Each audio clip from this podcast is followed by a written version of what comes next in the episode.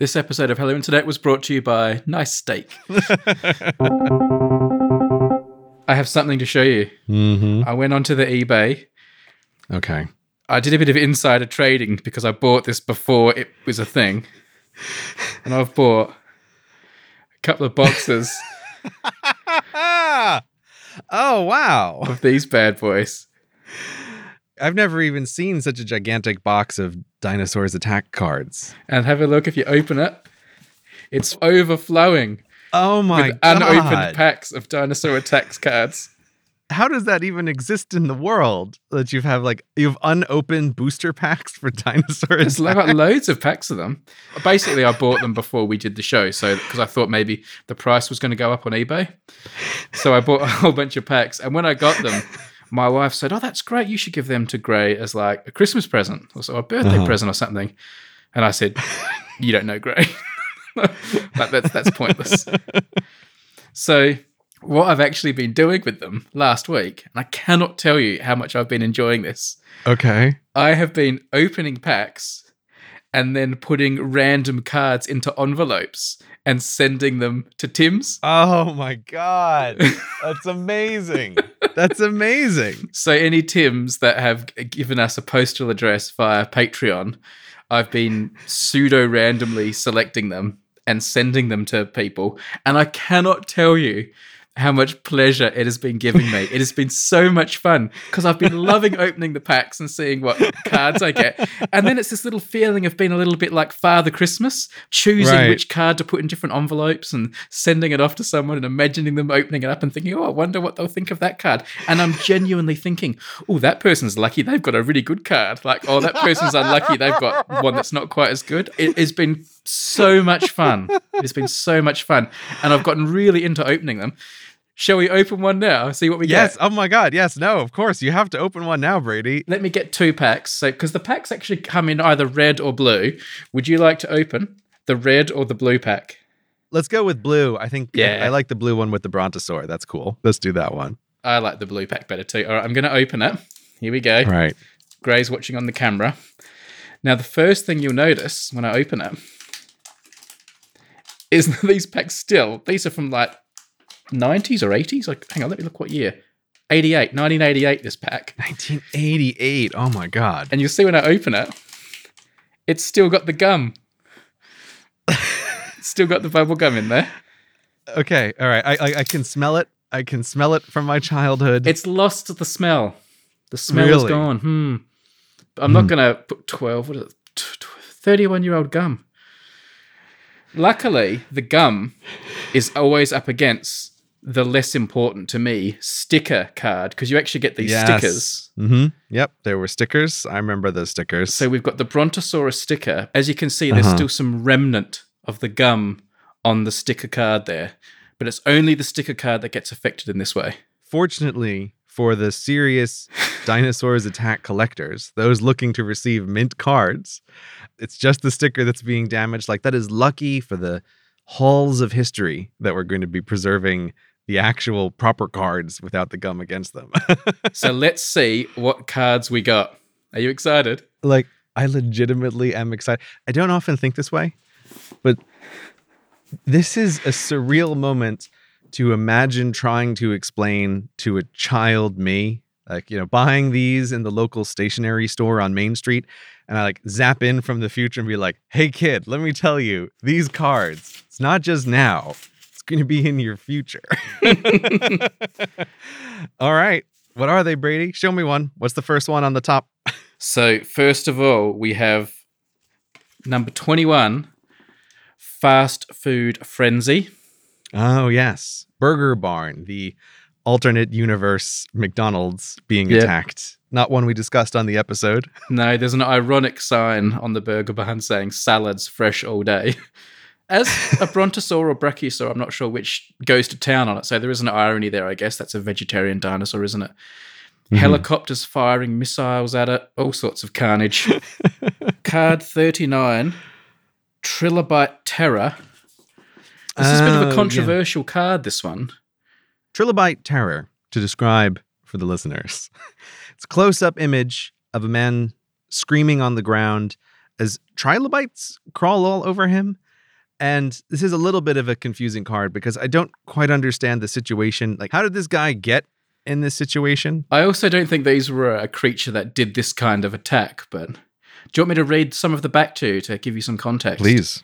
It says here, an unidentified corpse was discovered on the corner of Central Park West early this afternoon. The man's face was a grotesque, misshapen nightmare. Eyes were completely gouged away, the sockets encrusted with dried blood. Authorities believe he was the victim of trilobites? Is that how you say it? Or is it... I don't know. How is those trilobites? Trilobites. I don't know. It says here, flesh-eating worms from the Devonian period. Worms. Apparently they weren't flesh-eating worms. No, I think that's why it's controversial. There's a quote here from the mayor. The quote, this is, imagine this in your newspaper. Obviously, there's more than just giant dinosaurs to be concerned about, commented the mayor with a dark chuckle. These little guys are pretty nasty, so keep an eye out and forgive the unfortunate choice of words. I like that little bit of characterization for the mayor. This mayor is about as un-PC as it gets. That strikes me more as the mayor is like giving a mischievous little wink to the reporter, right? It's like, ooh, there's a lot to watch out for these days. Wink.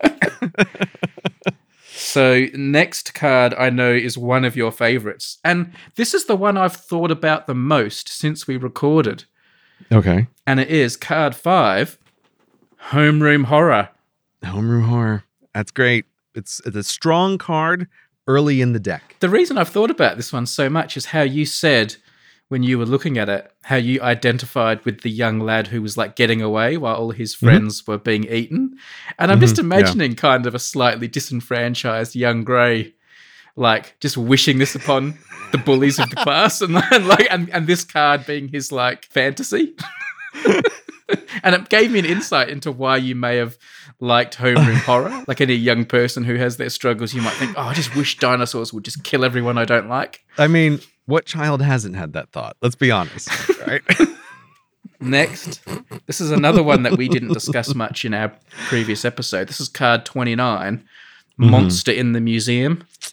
Oh, right, yes. So we have a dinosaur breaking into a natural history museum and attacking a dinosaur skeleton that is on display. It looks like it's a T-Rex attacking a brontosaur skeleton. Oh, okay. What does it say on the back here? Oh, it's part of the stupid Prometheus log sub-story that's going on that I don't care about. I prefer the newspaper articles. Of course, Brady prefers the newspaper articles. But yes, after we put up that episode last time, I was looking much more in depth at a bunch of the cards because I was putting it together for the animated version of the YouTube podcast. Which you did a great job on, by the way. Thank you. I spent way more time editing those cards in than any return on investment calculation could possibly warrant. You've got to do that sometimes. But I truly enjoyed the experience of editing all the cards for the YouTube version. If you haven't been onto the YouTube channel and seen the video that Gray put together for our Dinosaurs Attack episode, you must have a look at it. It's a whole different experience. Well, I was looking at all the cards while doing that, and it is the funny thing of headcanon, or like when you're watching a TV show, there's some characters sometimes that have a subplot. You feel like, oh, I don't care about this.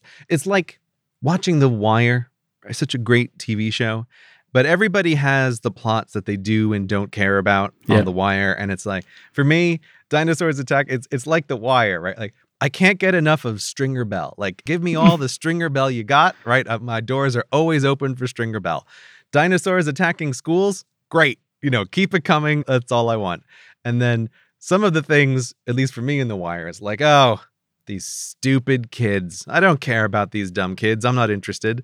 And Dinosaurs Attack has the like Prometheus log and what's going on and the devil dinosaur we mentioned last time. Like, none of this counts. I'm not interested in any of this. No. I just want my meat and potatoes, dinosaurs attacking. That's all I want.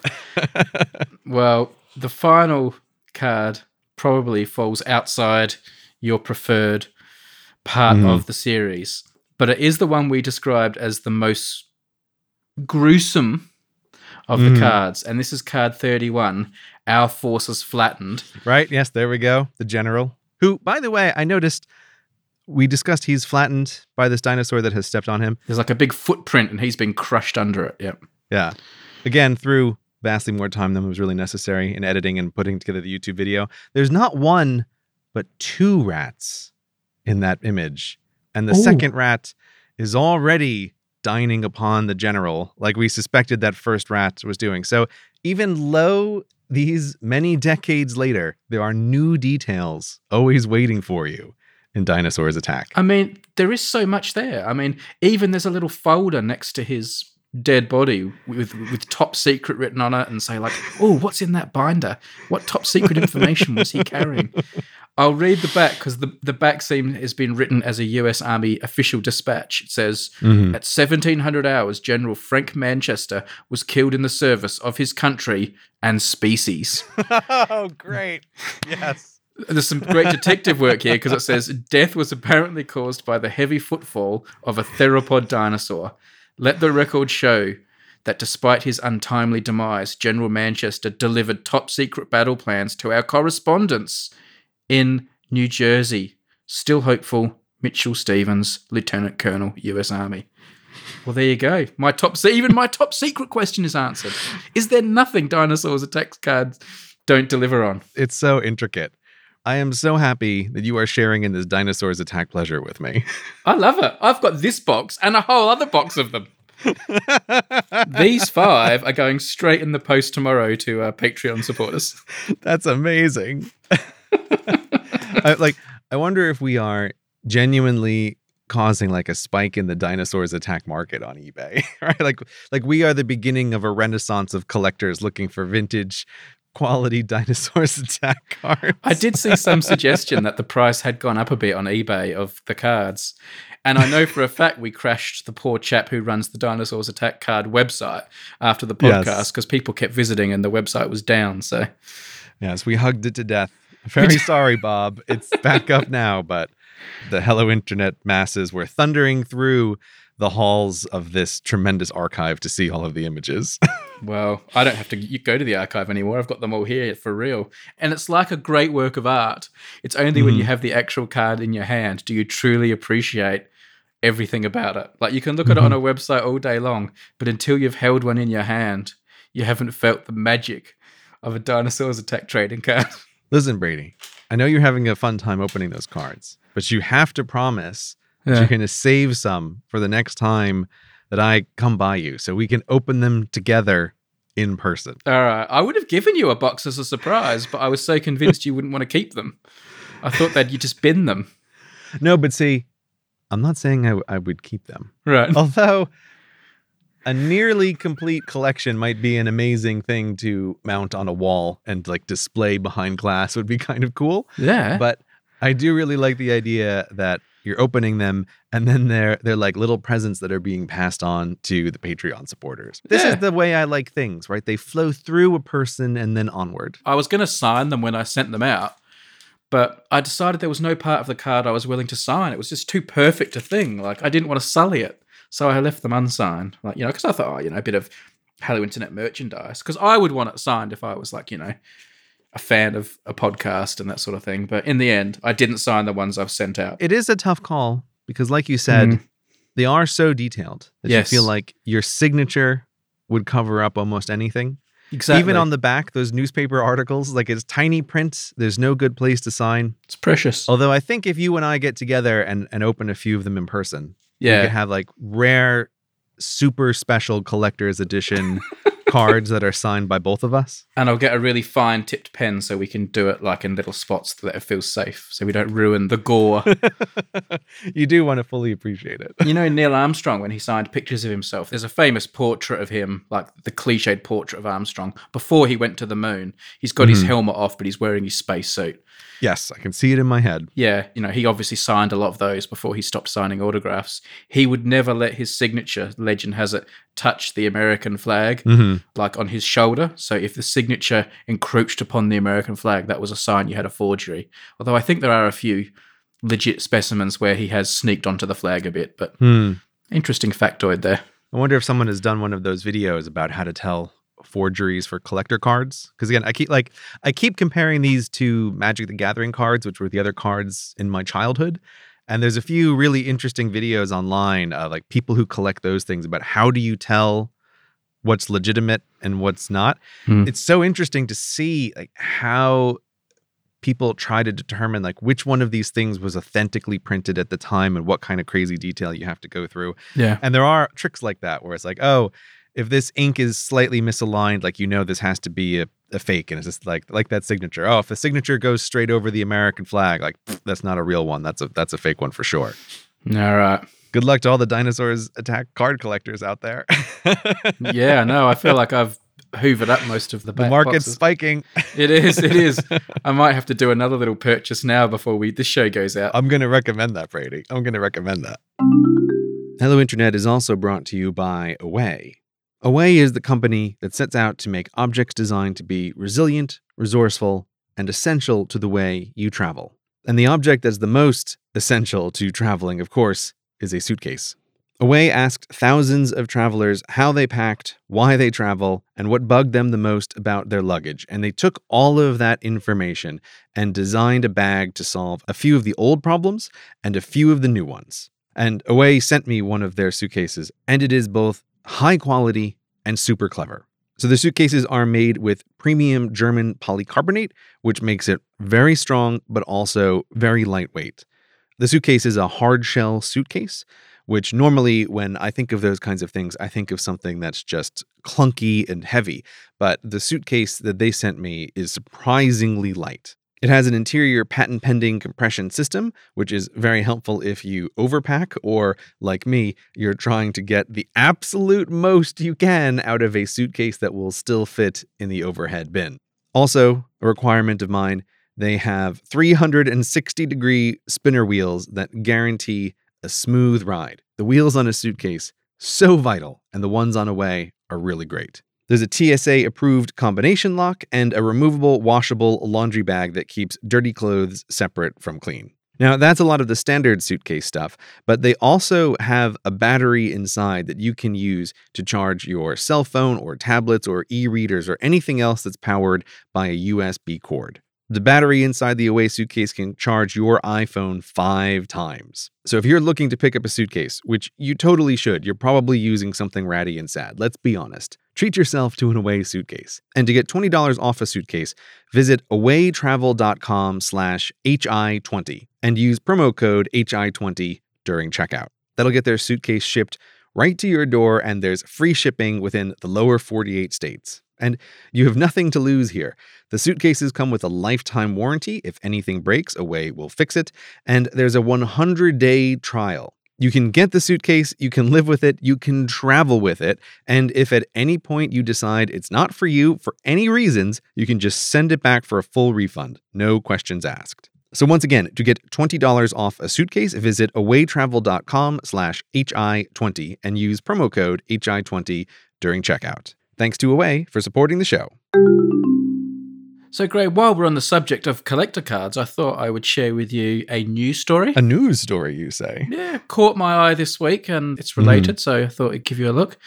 Panini cheapskates. Panini cheapskates. So just to give you the context, Panini are people who make these soccer stickers, most often associated with the World Cup. When the World Cup comes around, you buy all these packs of stickers. They're just headshots of the players, and you've got to collect all the players and fill up your album with all the players that are at the World Cup or all the players that are in the Premiership and things like that. Okay, so the World Cup organization prints a binder that has all the slots for the stickers that you need to collect. That's the idea? Rather than a binder, it's an album, and these are stickers, and you stick the stickers on the page. You get it for the World Cup. You can get it for your local soccer league. It's a big thing amongst sort of, you know, soccer people. And a few years back now, there was a World Cup, and it's really expensive to buy all the stickers to try and fill your album. I've actually done a video for Numberphile about the mathematics of how much you have to spend to try and get all these stickers. It's like famous, like how much do you have to spend to fill your Panini album? This year there are 800 stickers and the probability is this, and you've got to spend this much on a pack. So anyway, what happened was there was this couple in England that, like, for a bit of a joke, instead of buying all the stickers, they like did these pretty crappy hand-drawn versions of them and stuck them in their album instead. And they were called like the Panini cheapskates. And it became this worldwide sensation. The media loved it as a story. Look what this couple's done. Isn't it funny? These like childlike drawings of the players, but still recognizable as the players. It was good fun. Anyway, because of all the publicity they got, they did it again. And then it became so big, they created a business and they started making like their own hand-drawn Panini cheapskate stickers, these, you know, crappy childlike drawings that you could then buy, and they started selling them on Etsy. Right. All right. I see where this is going. Okay. So if you scroll down the story, you'll see Manchester United, the, you know, famous club, finally served them with a legal notice saying, hey, you're infringing on our intellectual property. Only official licensees and partners and sponsors of the club are allowed to, you know, use these representations of our logo and things like that. And basically these people have had their shop shut down. Mm-hmm. There's a side-by-side picture lower down in that story that shows the official Manchester United logo and the unrecognizable cheapskate version of it. Okay. So I think you get the story in a nutshell. We'll put the link in the show notes because it's worth having a look at these images. And I wonder what you thought about it. Okay, I mean, well, first of all, you say these drawings of the players are childlike. Yeah. You know, this is no Mona Lisa here, but it is better than I could ever draw all of these players. Like when I look at them, I instantly recognize the players. So there is a definite skill there. You have to have a certain level of artistic skill to draw something that looks that bad, but is also still recognizable. Mm. It's an interesting set of images here. Mm. It's just funny to see these pictures. This is always the thing, like that's a funny idea, it's a funny meme, but once things become a business, like once people start making money off of this kind of stuff, it's like, okay, now people have to get involved. And it looks like this is a trademark dispute, because what I'm wondering is like, they're not arguing over the images of the players. It seems like the dispute is over the actual logo for Manchester United or the other sports teams. Is that correct? I believe so, because all those stickers they made of the Manchester United players, I can't help noticing, are former players, which I also find quite interesting. And I wonder if there was a reason they did that. Like all those players in that page of Manchester United stars, none of them currently play for Manchester United.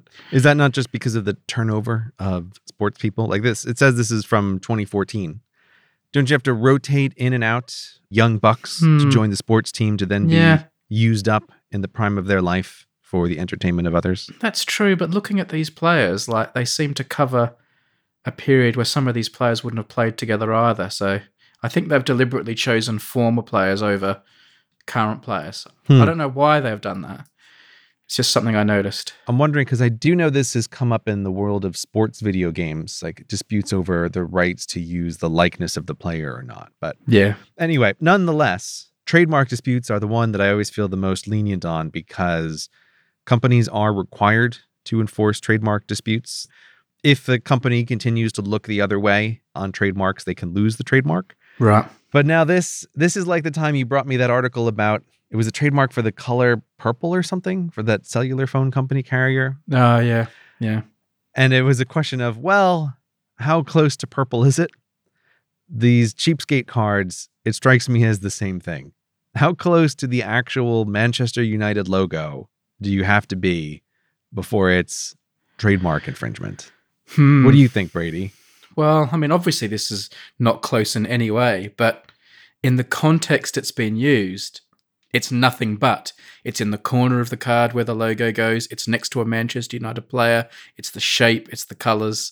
I mean, even though it doesn't look like it, it can be interpreted as nothing else but the Manchester United logo. Like for the last few days, I've been preparing to come on the show and say, I feel a lot of sympathy for Manchester United here. And that's always a really unpopular thing to say, because everyone prefers you to side with the little person and not the business that everyone hates and has done terrible things over the years. If you want to win friends on the internet, you always have to support the underdog. Yes. If you want to win mean comments, you support the overdog. That doesn't win you any friends at all. Anyway, I did slightly change my position legitimately just before we started anyway, because it suddenly occurred to me, this whole cheapskate thing, it is like a parody. It's kind of a taking the mick of the cards. And if you could get away with that defense, if you could look at it that way, that this is like a sort of a counterculture painting a moustache on the Mona Lisa type avant-garde joke at the expense of this industry of people buying just headshots of football players, which when you think about it is kind of a ridiculous thing we do, that will spend millions and millions of dollars on tiny square pictures of footballers standing in front of a white background. if you look at the whole project that way, and it's a bit subversive, it kind of maybe starts straying into kind of a fair use parody type genre. And then I don't know whether or not that starts giving them some wiggle room. I don't know. You have a good point there. You have a really good point there. Because, yeah, I was going to agree with your first set of comments there that it's a funny case for trademark because it doesn't look like the thing, but in the context, it can't be anything else. Like, you're totally right about that. Yeah. It's a weird corner case of, does trademark law apply in those circumstances? Like, has there been case law on trademarks that don't look like the trademark but couldn't possibly be anything else? I can't imagine that there have been cases like that before. But I feel completely moved by your argument that this is a kind of parody. It's a comment, isn't it? It's a comment on our culture. That the actual collecting cards or that the actual collecting stickers are so expensive, that helps the parody case. And that even works with the name that they use for it, to call it cheapskates. They've got everything going in their favor for at least what would seem to me like a good argument for parody.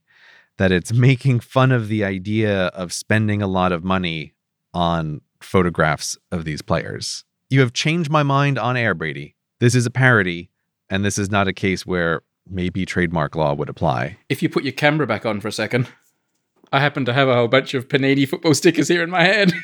Oh, you have them. Okay. You're a collector. I didn't realize. Well, when I made that Numberphile video about them, I contacted Panini and said, I'm making this film, but I need some stickers. Mm-hmm. And they sent me loads. They sent you loads? They sent me quite a lot of them. So you're not a collector yourself? No, but. No, but. Uh-huh. But when I had this huge box of unopened packs, I just got into that addictive opening them thing like I have with the Dinosaur Attacks. And like sometimes I would just say, oh, I've got 10 minutes spare. I'm just going to sit down and open a few packs of the stickers just to see who I got. Because, you know, I know most of the players. So I just love saying, oh, have I got a really good one? Have I got a special sticker? Eventually I had to get rid of them all, but I kept this handful here of about 100 because they were just really cool players, or I thought they were really cool collectible ones. And I thought, oh, I can't throw that one away.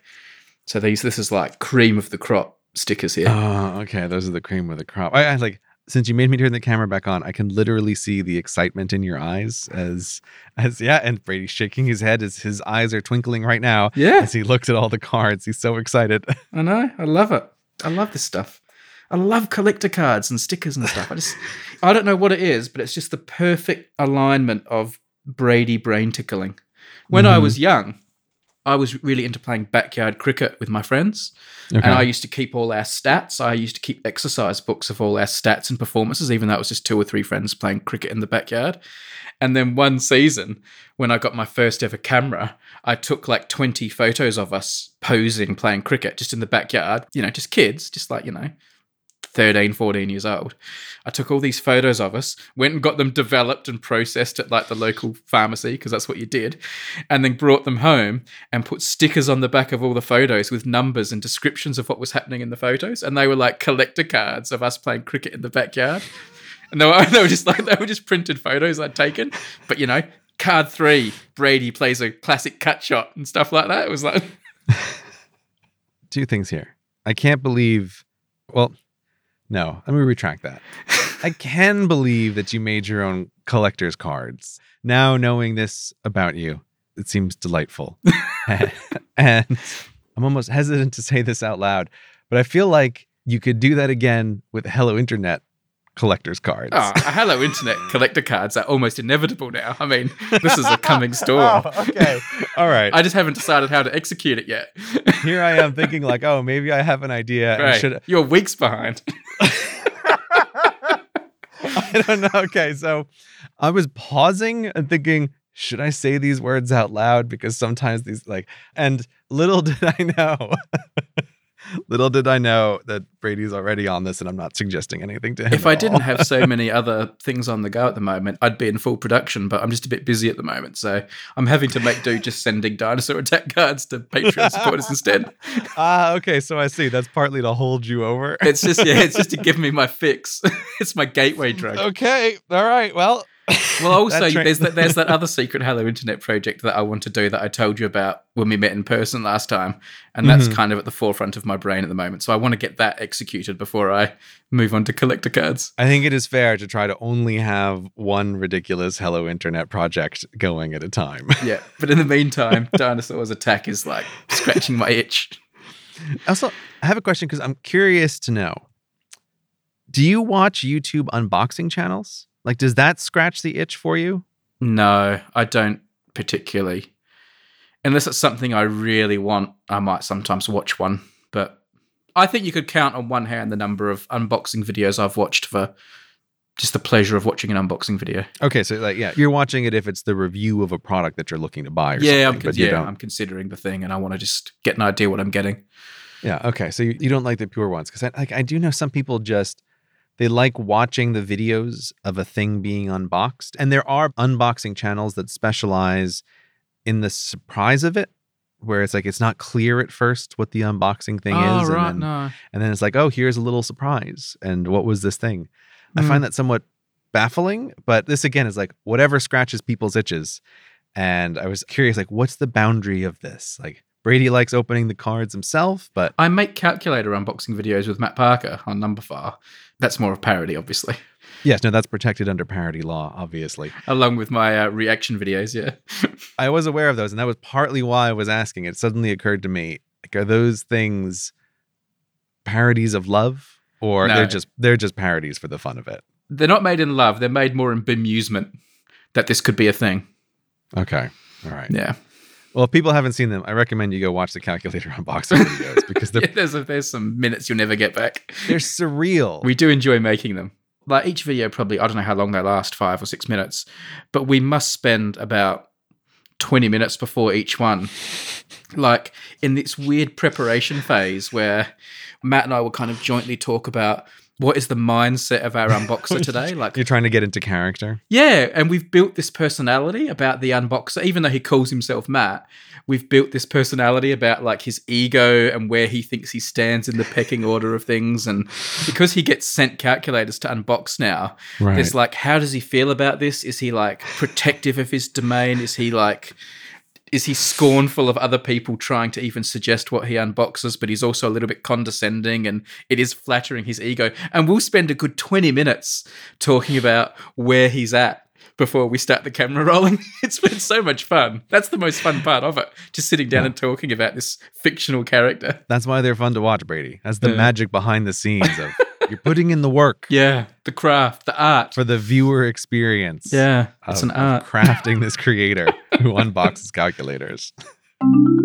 This episode of Hello Internet is brought to you in part by HelloFresh. HelloFresh is the company that makes cooking at home enjoyable and easy. With fresh, pre-measured ingredients and easy-to-follow 6-step pictured recipe cards delivered to your door each week in a special insulated box. I don't know about you, but for me, one of the hardest things about trying to eat healthy is going out to get the healthy food. So HelloFresh makes it way easier to achieve that goal by just having the stuff sent straight to you. HelloFresh does all the planning, the shopping, and the prepping, so you can just focus on a healthier you. There's 3 plans to choose from: the classic, the veggie, and the family, with an option to switch between them for when your tastes change. So if you want to get out of that recipe rut, do that by going to hellofresh.com/hellointernet80. That's Hello Internet and then the number 80. That will get you a total of $80 off with 8 free meals in your first month. HelloFresh is part of the greater Grey office empire, and it really is just easy and delicious to make. I never expected in my life that I would make a meal out of a box, but I did it, and it was really easy, and it tasted great. HelloFresh is America's #1 meal kit and works out to be $6.99 per serving. So once again, to take advantage of HelloFresh's special offer for 2019, get a total of $80 off with 8 free meals in your first month by going to hellofresh.com/hellointernet80 and entering promo code HelloInternet80. That's HelloInternet80 with the number 80 for the $80 off that you're going to get. Thanks to HelloFresh for supporting Hello Internet. And thanks to HelloFresh for sending fresh food and easy-to-make meals out to our listeners. There's another news story that I thought you would find interesting. I don't know if you know about this or not. Mm. Let me read the first couple of lines of this randomly found article about it. Mm-hmm. Britain's first new university for 40 years will open in London next year, offering a single degree that pioneers a polymath approach. Backed by a variety of businesses, the London Interdisciplinary School will offer the one Bachelor of Arts and Science degree, spanning science, technology, arts and design and humanities. The first 120 students will enroll in September 2020, will live in the same accommodation for the first year, and will get 10 weeks of paid work experience a year. Quote here, "Today's problems are more interconnected, complex and urgent than ever before," says the university. At LIS, we're building a university that will give students the skills to go and tackle some of the most complex problems that we face in the world. Real-world problems don't respect boundaries of subject or industry. Our interdisciplinary approach teaches you the most fundamental theories and models from across the arts and sciences, and then empowers you to make new connections and find new solutions. God, that is a corporate quote. But anyway, the idea is interesting. They're like, uh-oh, we are on a fast train to corporate town. Exactly. That language. They were selling me on it until they went into that kind of written by committee press release statement. But anyway. So I'm confused by a few things with this. Did I hear that right? It's the first new university in 40 years? I mean, I don't think, particularly in a place like the UK, I would not expect there to be a big turnover in universities. This is not a soccer team where you're burning through the people on a yearly basis. Universities are institutions that last a long time, and they're also really hard to put together. But that's actually quite striking if it is true that no new universities have opened in the past 40 years. I've just opened up a Wikipedia page called List of UK Universities by Date of Foundation. Mm-hmm. I'm going down to the most modern ones. Oh, hang on, 1980s, they're saying the University of Buckingham and the University of Ulster. The early 80s, that's close enough to 40 years ago. Like, I'll give them that. Oh, hang on, then we got 1992. The passage of the Further and Higher Education Act in 92 allowed polytechnics. And so these are institutions that, like, upgraded to university. So in 1992, there was a long, long list of upgrades.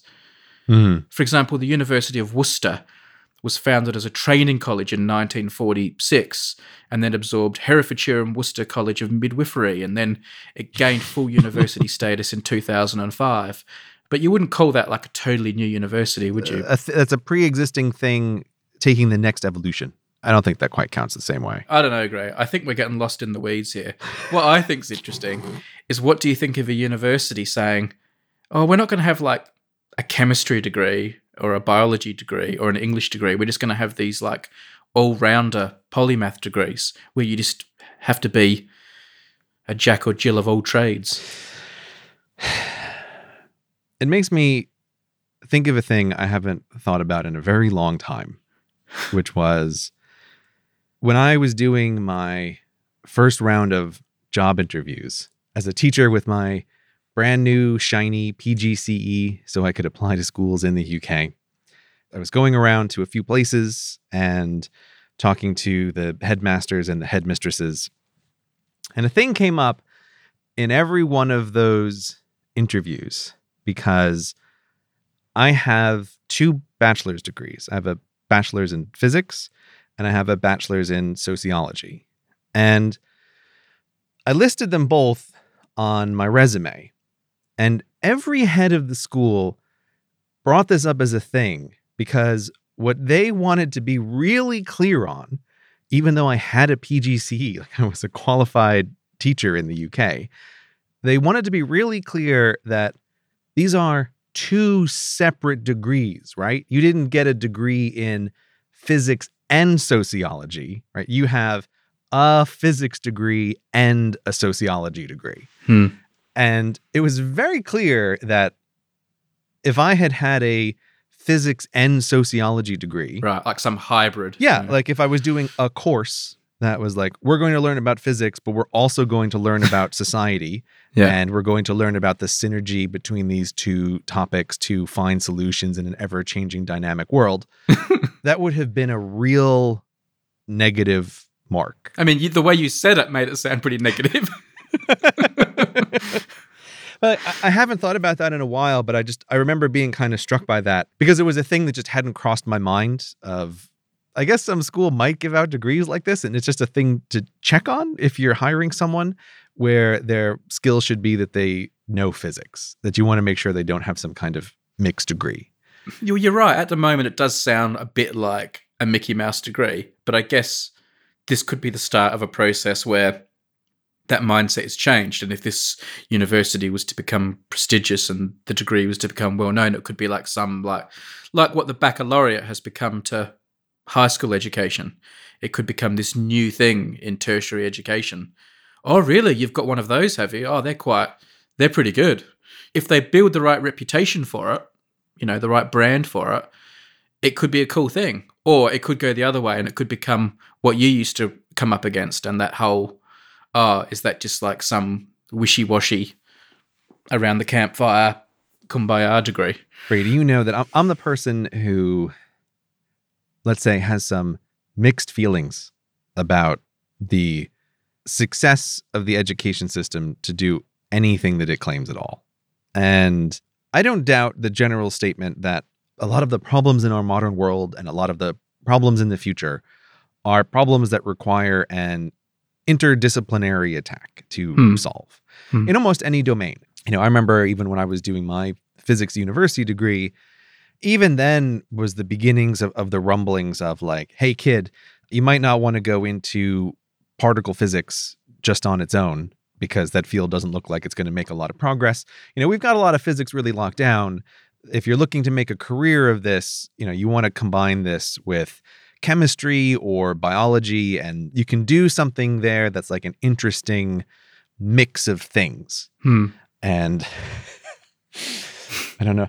Another one of these things, I don't know if I should say out loud, but I had a very ambitious friend who I sometimes wonder what she's up to nowadays, because she got a degree in geoengineering and law. And her specific plan was what she called the Team Evil plan, which was to be able to specialize in like, where are resources and how do you get access to the land that those resources are in? And so she thought that this like two-pronged attack was the way to go and to be really valuable to companies. And I often assume that she's somewhere just swimming in a pool full of money if that plan worked out. She could be on the ground and like identify the valuable parts of land, and then also be like, so what's the situation with your lease here, you know, and find some loophole. So like, I do think that it's true that you can combine things, but Gray, I thought you'd be all in on this, because you always strike me as one of those people who thought one of the problems with school education was it was teaching the wrong stuff. Yeah. You know, you shouldn't be teaching so much of this. You should be teaching this because it's more practical. And maybe they've got it wrong, this new university, or maybe they, you know, they haven't quite tweaked it right. But at least they're taking the attitude that the degrees we're doing are wrong. It's time to change the degrees and make them more industry friendly. And they've got all these industry collaborators and things like that, and the backing of all these companies. So I thought this is like, oh, this is the solution Gray would like. Okay, so the reason why I'm hesitating here is for the same reason that I think the heads of school were hesitating over my degree, is I would be worried that in a course like this, where you're going to be mixing, say, hard sciences or hard math and computer science skills with other areas, you're always going to be extremely tempted to cheat on the hard technical side. Right. Simply because if you're doing a 4-year degree and you're going to do a bunch more things, you cannot possibly go into depth as much on the various topics. Now, like, to be fair, I did a 4-year physics degree, and I think the first 2 years of that were like the years where the marginal increase in value was very high, and then you rapidly run into diminishing returns. So I can conceive of a 4-year degree working really well, like giving someone hard science tools and ways to think about things and then combining it with other skills. But I would just be concerned as an employer that, like, you're selling me this thing that you're skilled in this area, but I'm not convinced that you are. It sort of goes back to what we were talking about in Sports Ball Corner last time with specialization. You know, get the goalkeeper out of there and bring in the guy who's the specialist on stopping these kind of kicks. I'm so proud that you just reached for that as your analogy. A little tear came to my eye. I've thought about that Sports Ball Corner several times. I have had echoes of anger thinking about that Sports Ball Corner since we first recorded it. It pops into my head. And I just, again, have to just think about the boot of justice that was not able to come down as hard as it should have. That's why it's a thing for me to reach for immediately. I'll tell you how it was resolved in a minute. Oh, please do. Here's what I think about this LIS, this interdisciplinary school. Obviously, you're going to have a reasonably shallow knowledge. And I don't imagine people graduating from this place are going to get jobs at the Large Hadron Collider or necessarily get a job as the new head of school, you know, for an English department at a university. But what you are going to get is the sort of people I would love to employ. Mm-hmm. Someone who could be like a video editor on one of my projects and I could throw them anything and I know they'll know enough about physics to muddle through. They'll understand that Shakespeare reference that the scientist made, or they'll be able to handle anything. I think there are so few people who are all-rounders like that these days. And they're like my dream person. Like the few people who I work with who I consider to be all-rounders, they're just like absolute gold dust to me. They're really special people, and this sounds like this will be a place that will churn those people out. So I don't know, do we need more of them? Brady needs more of them, but I'm just some YouTuber who makes videos.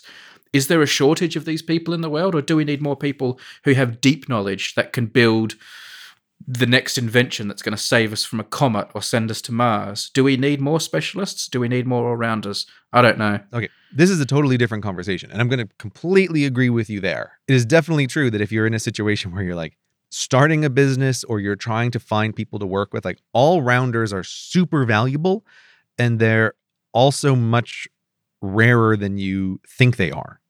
We've sort of touched on this in the past, but it's a thing that I'm really aware of, that basically almost all of our YouTube colleagues are all-rounded people. They're good at a bunch of different skills. They're technically skilled enough with the computer, and they also have enough domain knowledge in a particular subject, but they can also, you know, they also read a lot and get literary reference. Like, they're well-rounded people. Good general knowledge. They have a lot of general knowledge. And every one of those YouTubers has the exact same problem of like they're trying to find another well-rounded person who's good at a bunch of stuff to work with them. And that's really hard. In my own experience, it's been very hard to find those sorts of people to work with. So like, I agree with you that those people are generally valuable across many different fields, but there aren't enough of them. But that's a very different question from, is this university going to be able to produce people who are those all-rounded people? And not 100% of the time, but I would say more often than not, most of those well-rounded people that I come across have a pretty serious education in some hard environment like the sciences, and they just happen to also be like well-rounded people. And I almost wonder if they had gone through a course like this, if they'd be just less valuable because they had never spent the time doing like the one particularly hard thing. There's like two models of what does school do. One of those models is school teaches you skills. And the other model is that school acts as a great filter. And it's just simply certifying that people were able to pass through a series of filters. And I lean more toward the filter side of things than the production side of things. But I don't know. Like, if there was a university that could produce a bunch of really well-rounded people, I would be totally for it. But I'm just like, I'm not convinced that this is that. It could end up being like a magnet for indecisive, wishy-washy people that don't really know what I want to do with my life. Yeah. That's probably incredibly unfair, but the sort of person I could imagine gravitating to this course could be people that are not focused. Yeah. While we're in the well of the past, this is another one of those things. When I was applying to the PGCE program, I'll never forget this. My interviewer there was looking over my resume and the things that I had done. because I had a couple of things. Like I went to do an economics course that I didn't finish when I came to London originally. And she wanted to know if I was flighty because I had done like sociology and then physics, and I had gone to economics and decided not to do it and was now going into teaching. That was like her red flag, that she didn't want someone who was flighty, like who was going to be flitting from topic to topic. I could see a university like this attracting people who are flighty, like who just want to flip from topic to topic. And the all-rounded person is really valuable, but they're valuable because they're skilled at a bunch of stuff. And someone who just like knows a little bit about a lot, but doesn't have any particular skills in any field is not really useful. And then on the other end of the spectrum, what's useful to companies is specialists, you know, people who like do this thing particularly well. And what I was going to bring back about this promise of like, oh, we're going to have people who can solve cross-disciplinary problems. If I was a company that was faced with a bunch of cross-disciplinary problems in whatever domain, the world of politics or the world of science, it doesn't matter. And I, as a company, needed to solve these problems. I wouldn't think that if I hire a bunch of people with combined degrees in these areas, I don't think that team would beat a team made up of a bunch of people who are specialists in each of the areas. Yeah. I'd rather hire 5 physicists and 5 biologists to work on a nanotechnology problem than to hire 10 people, all of whom have physics/biology degrees. You'd rather have the Avengers, sort of everyone with a different superpower, than 7 or 8 people who are just like nice and, you know, fit and in good shape. I mean, yes, in that analogy, I would like, of course, you'd hire the Avengers. But like, it's not about what I would want to do. It's about which team do I think would be much more likely to solve the problem. And a team of specialists seems vastly more likely to solve the problem than a group of people who are generalists. If your problem is remotely difficult at all, I don't think that the team of generalists is going to win out. It might be useful to have one generalist on that team, but you're mostly going to want to have specialists. Yeah. So here's the thing. I'm all for places trying different stuff in education. You know, I think one of the problems is that so much of education is sort of the same. It all sort of follows the same pattern. I'm all for more experimentation. I just, you know, I would not immediately get behind something like this and say, what a great idea. And for sure, if I had a child who was looking at universities and they said, oh, hey, there's this new one that's opened up that's going to, I'd be like, no, you're not considering that one. That one's not going to happen. Trust me, kid. You don't want to be in the first class of the new university that's doing this new thing. No. You can pick something else. Do you think I'm wrong? No, I think you're probably right. The thing I kept thinking about in my head was you were talking about how most of the people that do our job, like when we hang out with a bunch of educational YouTubers who are like a lot of our friends now, most of them have like some hardcore sciencey degree and they just happen to be good at all that other stuff. And then I was feeling sad because like I feel like the odd person out in that respect because I didn't do that. But then I thought, I guess I was like a professional journalist for many years, so that's kind of my equivalent. In all seriousness, Brady, you were battle tested in a job that I couldn't have done, for sure. Battle tested. Now I'm really liking it. Oh, do you like that? You like battle tested? Because that's hard as nails. Yeah. But like battle tested. I think that really is true. And as much as we joke about it, you know, you had to produce a lot of content in a short amount of time. And I think that is a thing that perhaps it was innate in you, but the news industry certainly sharpened. And that carries on into the work that you do now. I mean, you didn't have a generic desk job filing TPS reports. You know, you had like a very clear, like, we need this many things, we need it this many times a day, and it needs to be done by this particular time, and it just goes. So I do mean that as a kind of battle testing. Like, I couldn't have done that job. Oh, hashtag battle tested. I love it. Let me tell you what happened with the football thing. So, right. In fact, was he fired? Please tell me he was fired. While we were recording, actually, like press conferences happened that I didn't tell you about. And basically, the coach, this guy called Sarri, the manager, the boss, I also realised, by the way, from reading comments on Reddit, I didn't explain very well what the manager of a football team is, because I think you thought at first it was like a corporate owner. And then people started thinking, oh, is it just some coach that gets people to do push-ups or something? But the manager of a football team is what Americans would call a coach, but with lots of powers. So they do have lots of powers over the running of the club day to day, what players are bought, what players are sold. They're also in charge of the training and stuff, but then they're also in charge of the tactics and managing the match. They're like a very powerful person, but they're not the person that like, they're not like the billionaire that owns the club. Right. Yeah. I feel we got there in the end. You did get there. But I did a poor job explaining what that was. But anyway, the manager of Chelsea, this guy called Sarri, came out and did this press conference after he'd completely lost his mind during the game when the goalkeeper refused to come off. He did this kind of, oh, it was all a big misunderstanding. Everything's fine. And nobody believed that. It was like the least believed statement in the history of statements. Right. But I think that was kind of the press officers had got to him and said, you better say this or we're going to have big problems tomorrow. So he was like, oh, I didn't understand and I thought he was injured and he wasn't injured. And it's just all a big misunderstanding. Nothing to see here.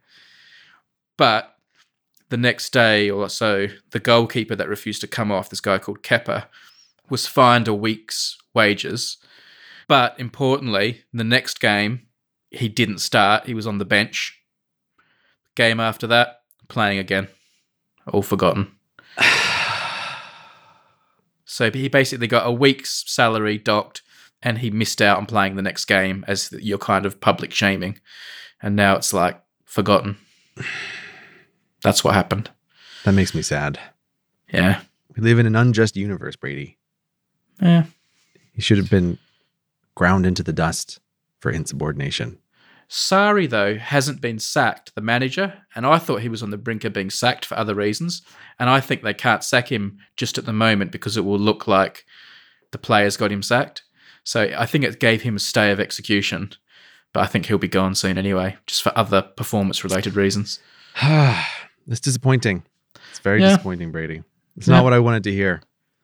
But I wanted to hear a story of justice, and this was not a story of justice. This is a story of sadness. Oh, hey, well, we're following up on things. Yeah. How many people knew that you had a cold while you were recording? Yeah, not many people knew. They all said, no, I didn't know. Victory. Victory. See, podcasters, don't tell the people when you're sick. Nobody knows. This episode of Hello Internet is brought to you in part by Audible. With Audible, you get access to an unbeatable selection of audiobooks, including bestsellers, motivation, mysteries, thrillers, memoirs, and more. I've been using Audible for years, and they are the number one place I get my audiobooks. It's just so easy. It syncs everywhere. It syncs with my Kindle. It syncs with my phone. It syncs on my computer. Getting my audiobooks through Audible is just the easiest. You can get a 30-day trial when you go to audible.com/hellointernet or text hellointernet, all one word, to 500-500. If you're looking for an audiobook to try in that free trial, might I suggest Neverwhere by Neil Gaiman. Neil Gaiman's an author I really like and I've been reading for years, and I think this might be the first book of his that I ever came across. It was recommended to me when I first moved to London because it's a kind of urban fantasy book that takes place in London. There's the real London above and a fantasy London below, and it's just a fun, simple story that I really liked. So if you're looking for a good book, or if you've heard of Neil Gaiman before and you're looking for a book to start with his, might I suggest Neverwhere on Audible. And when you become an Audible member, you get to choose 3 titles every month, 1 audiobook and 2 Audible originals that you can't hear anywhere else. Audiobooks are a real positive addition to my life, and I think they could be for you too, especially if you listen to podcasts. Audiobooks are right up your alley then. So go to audible.com/hellointernet or text hellointernet to 500-500 to get started with your 30-day free trial. Thanks to Audible for supporting the show. I tried a little experiment with the show these last 2 episodes. I know, on YouTube. I jumped into it. Yes, Brady, you did. You did bravely jump into it. This is another edition of YouTube Wants to Be TV Corner. And YouTube, a couple months ago, released this feature that it strikes me as very TV-like and also very not TV-like at the same time. It's a strange feature that YouTube calls premieres, or as you would say, premieres. Yeah, we do say it differently, don't we? Yeah. Yeah. I just realized I can't do the Brady. I can't even say it exactly the way you say it. The way you say it makes it sound much fancier. Does it? Yeah, it does. It does, Brady. It's very Brady has a glass of brandy in his hand as he's talking about the latest premiere of Hello Internet. Posh's cushions, battle tested. I can see that on a Hello Internet collector's card right now. So yeah, they introduced these premieres. Now we're going to have to be very precise explaining what these are and how they work, because they have caused not a small amount of confusion amongst the Tim community.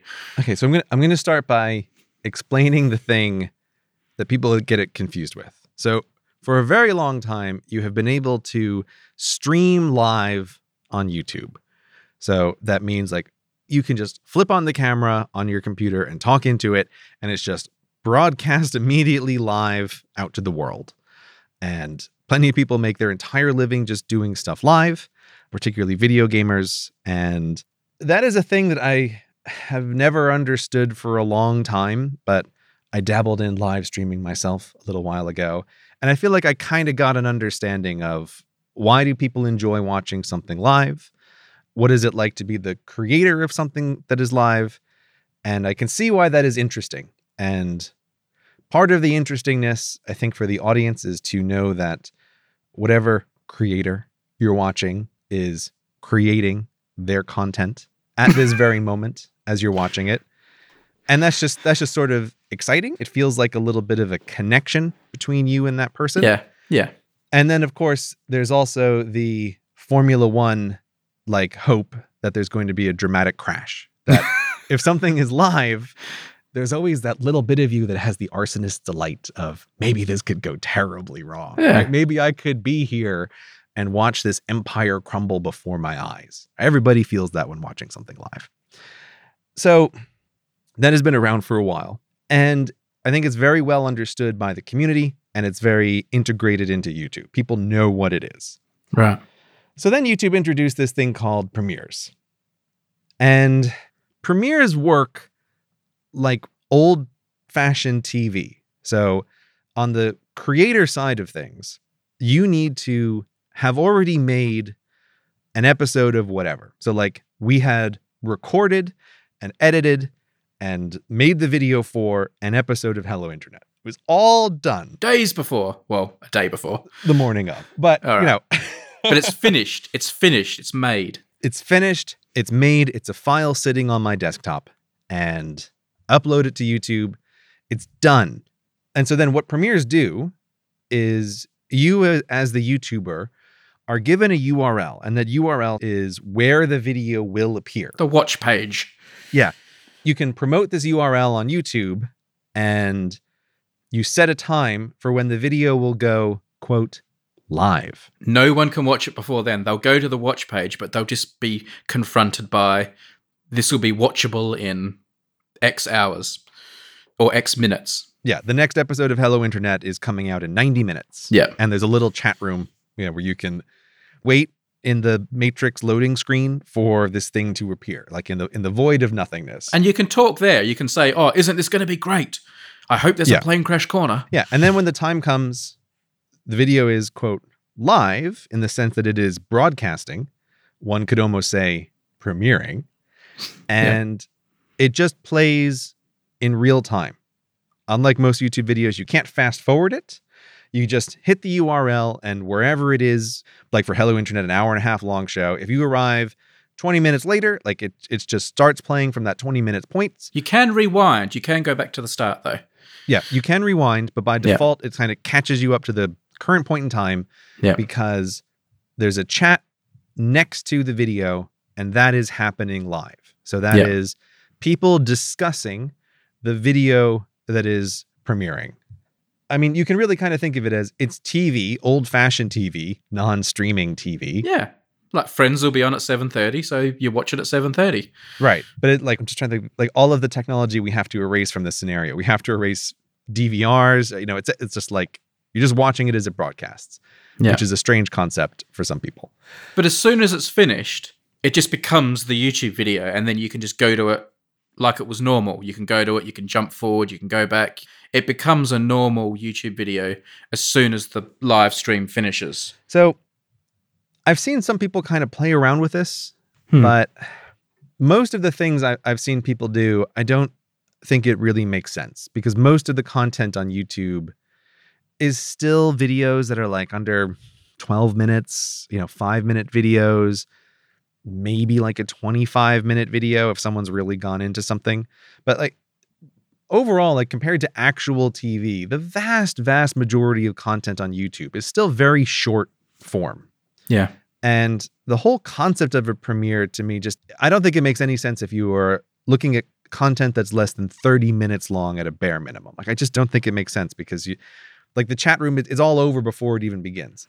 Yeah. But it had been on my mind that Hello Internet might actually be the perfect kind of content for this premiere system, because it's long and it's also not like action-packed every second. Yeah, it's not a breakneck speed. We linger, some would say, for too long on most subjects. It's you and I and the audience taking a semi-random stroll down a garden path. It's very relaxed. The content is appropriately paced so that a chat room could make sense alongside of it. And so I'd been toying with this idea of premieres, and I tried the last two episodes as a premiere. And I can say that it seems like there was a tremendous amount of confusion on the user's part about, is it live? Is this happening now? Or what the situation was. I felt like I had a little bit of a loophole from the scope of Project Cyclops, because I hadn't really considered things that were streaming or premieres. So I was checking in on the chat and seeing how things were going and making sure it wasn't a disaster. But you were there the whole time. I was making my presence known, and I was in the chat, and people could talk to me, and I would try to talk back as best I could. I do have to say, the most riveting part for me was the first one, watching you try to figure out how to reply to to people in the chat. I don't know. I mean, I could get very lost in the weeds complaining about the interface. We might come to that in a minute, but no, but like that was high drama for me. I was riveted. I was like, is Brady going to figure out how to reply to people in the chat? It was great. Hello? Is this thing working? But would you second my assessment there that people were rather confused about what the nature of this thing is? Yes. And then as new people were coming in, so everyone would be like, is this live? Are they like, are we listening to a live recording? And everyone would say, no. And it would all get sort of damped down a bit. And then someone new would come along and say, oh, I've just got here. What's going on? Is this live? And everyone would be, it was like every new person who walked into the room had to have it explained to them. So it got a bit tedious after a while, but maybe that's just because it's new, I don't know. I think that there's something interesting about this. Despite what seemed like a bunch of negative feedback, especially on the first one, there's something that my mind keeps coming back to about this, which is that it has the potential to be a virtual listening party for an episode of Hello Internet, which seems to me like a fun thing. So like, I find myself really drawn to this idea that premieres and podcasts might be a thing that work really well together. But what is your take on this whole premiere system? Oh, where do I start?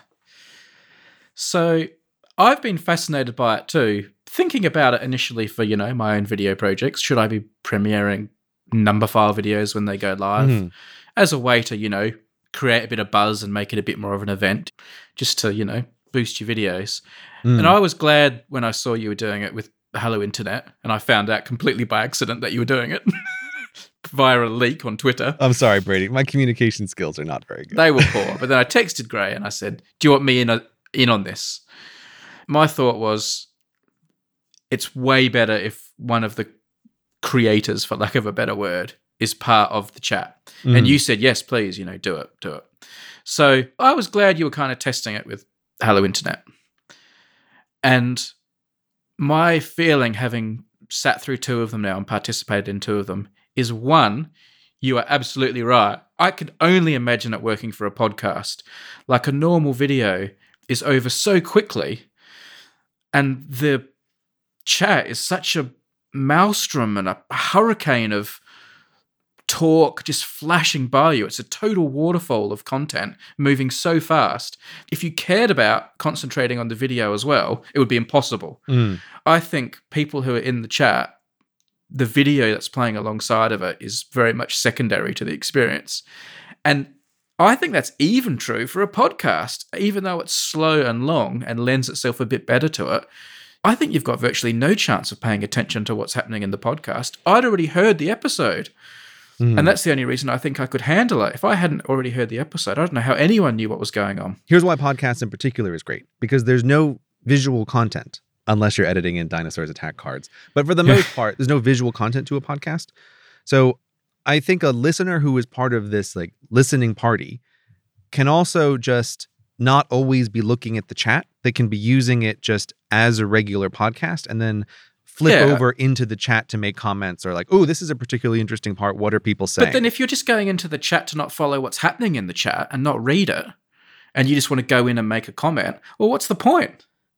You may as well just go onto a Reddit or a YouTube comment or like, I think the whole point is the interactivity of the chat. And then once you start looking at the chat, suddenly there is a visual component and you're having to listen to a podcast and read something moving very fast at the same time. And then your brain just like fries. Maybe this just says something about my brain, but I found it very difficult to listen and experience the chat at the same time. And it got to a point where I just pretty much wasn't listening. I think I may have even turned the volume off at one point, but because I knew the podcast, because I was in it and I knew what was coming, I was able to, as I was seeing comments coming up and people saying things, I knew what they were talking about. Mm-hmm. So I was still able to engage in the chat in a meaningful way. Yeah. I just meant that a participant can dip in and dip out for a podcast in a way that would be fundamentally impossible. Yes. If it was a regular YouTube video. I agree. If it's going to work for anything, it's for the podcasts. Yeah. It seems almost tailor-made for podcasts. They need to do something about just the technical architecture of the chat. I mean, I'm not an expert on chats and comment threads the way you are, and I know you find the art of them very interesting and you know all the terminology. I don't. But what I do know is that this has problems. And there are 3 or 4 fundamental problems. Mm-hmm. It goes so fast, right? There are so many comments like piling up that are rolling past that if I see something someone says that I want to respond to, Brady, what's your favorite color? So from CGP Grey asks me that question. So I will at CGP Grey and say blue. But by the time I've done that, the original question is way, way gone. Like it was 40 comments ago before I can type blue because, you know, I'm a bit of a hunt and pecker. So people will see Brady say at CGP Grey, blue. Mm. And there's no idea what the answer is, and there's no way to find out what I'm answering unless you climb back up the ladder, find the original CGP Grey comment, what the question was. So like when people start having banter and discussion, there's no connection between the comments and there's just a whole bunch of rubbish in between. Also, when you at someone, it only becomes like highlighted and obviously it's an at for the person receiving it. Mm-hmm. Like, so if someone ats me, I'll see a big red at Brady Harron and someone will say, how you doing today? But for everyone else, they're just seeing that as normal text and it makes for a really messy reading experience and you don't know who's talking to who and what they're talking about. It's like walking into a crowded room where everyone's shouting at each other and you don't know who's talking to who and what they're talking about. They've made an absolute dog's dinner of it and I hope they're going to fix it because at the moment it's really hard to use. Am I wrong? I don't think you're wrong, but I think you have identified a fundamentally unfixable problem about live chat systems. Right. And for live chat systems, I think YouTube should frankly not even really support the whole concept of a threaded discussion in a live chat system. Right. This is just not going to happen. I don't think this is the way live chat systems can possibly work. Right. Because there's always just going to be too much motion. I think we had like just under 1,000 people at the height of the premiere. And it gets a lot of people listening live and, you know, some portion of them are chatting and it becomes a fast storm of words very quickly.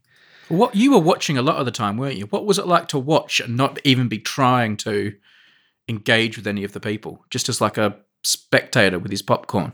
What was it like? We have mentioned on the show many times that when I read, I sub-vocalize. So it's the same thing of trying to read while listening to a thing is extremely difficult for me. They're competing activities.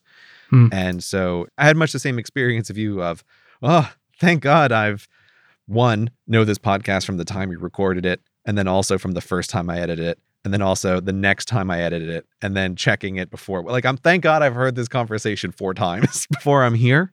Yeah. And I turned down the volume so I could just barely hear us to know where it was when I was checking in and seeing what's going on. So I don't think that I could listen to a podcast live and really pay attention to the chat if I didn't already know what the content was. But I do know plenty of people always report that this is a thing that they can do, that they can read and listen at the same time. And so I take those people at their word. And so the system is much more designed for them. But nonetheless, the text goes by very fast. And the terminology for the solution to this problem is called rate limiting. There are various systems which try to limit how many comments can go across the screen at once. Right. There's a whole cavalcade of tools about how do you want to manage this. And I have often found that none of these tools do a very good job. So the next time we do this, you know, if the number starts getting up to be like more than 1,000 people watching live, we're going to have to implement some kind of rate limiting system. And on the back end, what that usually allows you to do is say, there can't be a comment more than every 20 seconds. Or every 30 seconds. You can set some arbitrary number to be like, this is the maximum number of comments per unit of seconds. But what most of those systems end up doing is, for the people in the chat, it blanks out the box where you can type until 20 seconds is passed. And then the box appears and you can type and you can leave a comment. So is each individual rate limited, or is the whole community rate limited? So I don't know about what YouTube does because I haven't tried it personally, but they have a rate limiting system, and I have seen both systems in practice. Like, I think it'd be really negative if everyone was included in that cap, because then you'd feel like it'd be like when you're trying to buy tickets for Glastonbury and, like, you know, you can't get online to get the tickets, and for like 20 minutes, like 1 million people are all refreshing browsers and trying to do, like, it'd be like, when's the window going to open? And will I get my comment in when the window opens? And I'd be really dejected by that and just leave. Yeah, so in systems where it's global for the community, I don't think it's good, because not only that, but what you then encourage is people write out their comment in advance, copy it onto the clipboard, and are just waiting to paste and hit return. Yeah. To like catch it. And knowing they'll get all the attention for that 20 seconds, you know. Yeah, I think that's a really terrible system. It turns it into a not enjoyable experience for everyone. Yeah. Now, I've seen systems as well where you can rate limit it just by the users. So each individual person can't leave a comment more than every X seconds. Yeah. Which is better, but it doesn't solve the problem that as you turn up the dial of how many people are here, that rate limit isn't actually effective. That kind of per user system is only works for a very narrow case. And it actually works better the fewer people are there. So it, like, that's not a very effective system either. Here would be my perfect rate limiting system that I feel like would solve a bunch of problems. Let's say every 30 seconds there can be a comment, and the system would just pick randomly from everybody's last comment in the last 30 seconds that they typed into the box. That to me seems like a way where you're not cheating the system, but it can still scale, and you as the operator of the chat have a possibility of following everyone. What happens to comments that don't win the lottery? Do they just disappear into the ether, or do they get pumped out later? Just if I was a YouTube engineer, I'd say design this first so that they just disappear. Like, they just go into the ether, that the whole thing is refreshed every 30 seconds. I don't know about that. I think I'd find that really frustrating and unfair too, because if you've got a point you want to make and you've taken the trouble to write something, it seems pretty unfair for that just to be thrown in the bin because you weren't lucky. Like, this is fundamentally the problem of, it's like a real estate issue. There's only so much usable real estate in the chat box. And we run into a tragedy of the commons problem where when there's too many people, the real estate becomes unusable for everybody because it just flows by too fast. Yeah. Right. So like you need some kind of system. Now, YouTube also has the system, which I really think they should do a lot to improve, but it's the super chat system. This is where users can pay to make their comments more prominent. Yeah. So if you see a yellow or a green comment go by, that's because the user has paid $2 or $5 to make that comment more visible. I used to think this system was ridiculous, but again, having experienced a little bit more firsthand watching streams and participating in streams, I feel like, oh, I kind of get it. I kind of get both ends of the super chat thing. But I don't think that YouTube does a good job of giving people who are willing to pay for super chats, more prominent chats, bang for their buck. Because if the chat room is really busy, their comments still just scroll by very fast and just become a little colored bubble at the top of the chat that nobody's going to click on to see, like, what did the colored bubble people say? Do you think people who do super chats are doing it because they really want to be heard, or because this is just a way to make a contribution to the creator? Or do you think they're doing it because they genuinely, like, you know, this needs to be heard? I'll pay if I have to, but this needs to be heard. I don't know why people do it. I can say that I've done it on a few chats with creators I've been watching live. And what was your motive? It was fun. I honestly can't put any better words into it, but it was just like, it's just sort of fun. Spectacle. Yeah. It's like, we're all here together and it's very hard to put into words. And it's, I feel like I kind of get the live experience, and I don't know the motives of the user. I mean, obviously visibility is one of them. When someone is actually live streaming, most creators who are live streaming will try to at least mention by name the person who just did the super chat. So for a live event, there is a little bit of notice me senpai, but that's not going to be the case for a premiere. So super chats are sort of a way to try to handle the real estate problem, but I don't think YouTube does a good job of it. I think super chat should stick around at the top of the screen for a little while and not just disappear immediately like everything else does.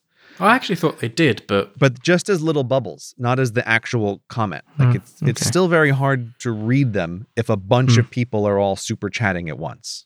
So I don't know. The rate limit problem is a real problem where chat rooms can be destroyed by their own success. Yeah. And I still like my idea of random comment selection as rate limit options, but I agree that would be frustrating for a user to feel like, hey, my comment didn't get selected. I haven't got a better one, but that strikes me as really unfair. So, interesting. Yeah. The only reason I'm still sort of okay with it is because I figure for anything that is, quote, live, if you haven't made your comment within 30 seconds or a minute of whatever people are talking about, it probably rapidly becomes not relevant anyway. Like the conversation moves on or the broadcast moves on. I think that's the other problem with rate limiting in general, though. Like, you know, people have got things they want to say and it has to be said at that time, otherwise it becomes pointless. So I don't know, it's really hard, this, isn't it?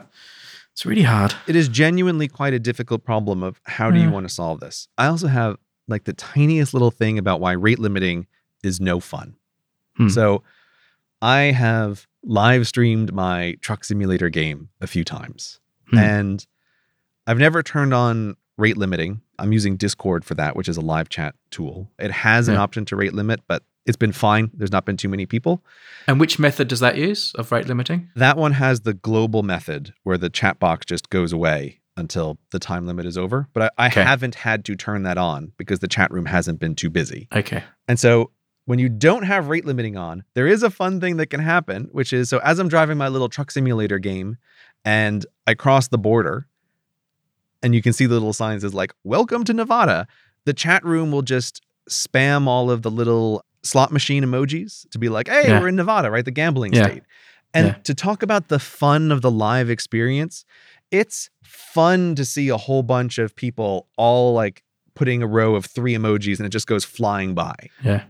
If you do not have a rate limit, the chat room can express excitement in a very internet-y way. That's true. We've gone to Arizona. Now the chat room is filled with cacti. Cacti as far as the eye can see. It's fun. It was the same on Hello Internet. You felt like when you said something a little bit funny or engaging, and suddenly the speed at which the comments are going by suddenly would go, yeah, like it would accelerate. And you go, oh, look, that was obviously engaging, and that was a nice little bit of feedback. Yeah, even if you couldn't follow what they were all saying, or they were just all going lol, lol, lol, lol, lol, lol, you know. And this is where premieres are simultaneously feeling like the oldest, most traditional TV thing possible, but they're also interesting to me because it is one place where YouTube is being a little bit internety, and an unrate limited chat room expresses excitement, and that's enjoyable. It's enjoyable as a creator. It's enjoyable as a participant in a chat to see like, whoa, the chat room's going wild, right?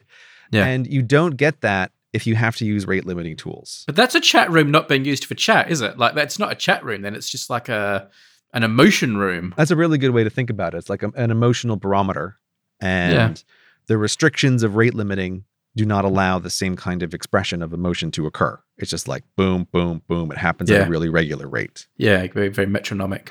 But like, despite all of these problems of how do you handle a chat room that is busy, I felt like the premieres were just on the edge of too busy, but they weren't actually too busy. So we didn't have to introduce any of the rate limiting stuff. And it was still pretty followable if you were paying attention. And of course, we can't introduce rate limiting, can we, on premieres, by the way? It's not like, that's not an option we have. Yes, no, YouTube does have an option to do rate limiting. There is a rate limiting method, yeah. I don't know which method it uses, but there is a method that lets you set like a 20-second or 30-second timer. Ah, I didn't know that. I just don't know if it's by user or by community, because I feel like I really don't want to ever have to do that. But if we keep doing premieres, and if people like the premieres, there may be a time where you have to look at, well, it's just, there's just too much. Like, nobody's able to read this. What are we going to do? When you do rate limiting, I wonder if the creator themselves is rate limited. I hope not. That would be silly, wouldn't it? The owner should be able to spam emojis if he wants to. You do get this confusing situation too, where when people are landing on the watch page during a premiere, and some people are going into the chat box and joining the chat, and other people are going and putting comments under the video, normally to say that they don't like premieres. You also get this, oh, now where am I supposed to look now? Yeah, there's a few things that I think YouTube needs to iron out. One of those is, don't have two places to chat in a video. Like, just have the chat room. Don't have the comments below. You know, open up the comments below when the premiere's done. Guys, don't introduce additional confusion. That's no good. Yeah. I also have a real suggestion for YouTube. I hope they're listening to try to help minimize the confusion. So on YouTube, if you are streaming live, YouTube will show your video, you know, in like, or the recommended section.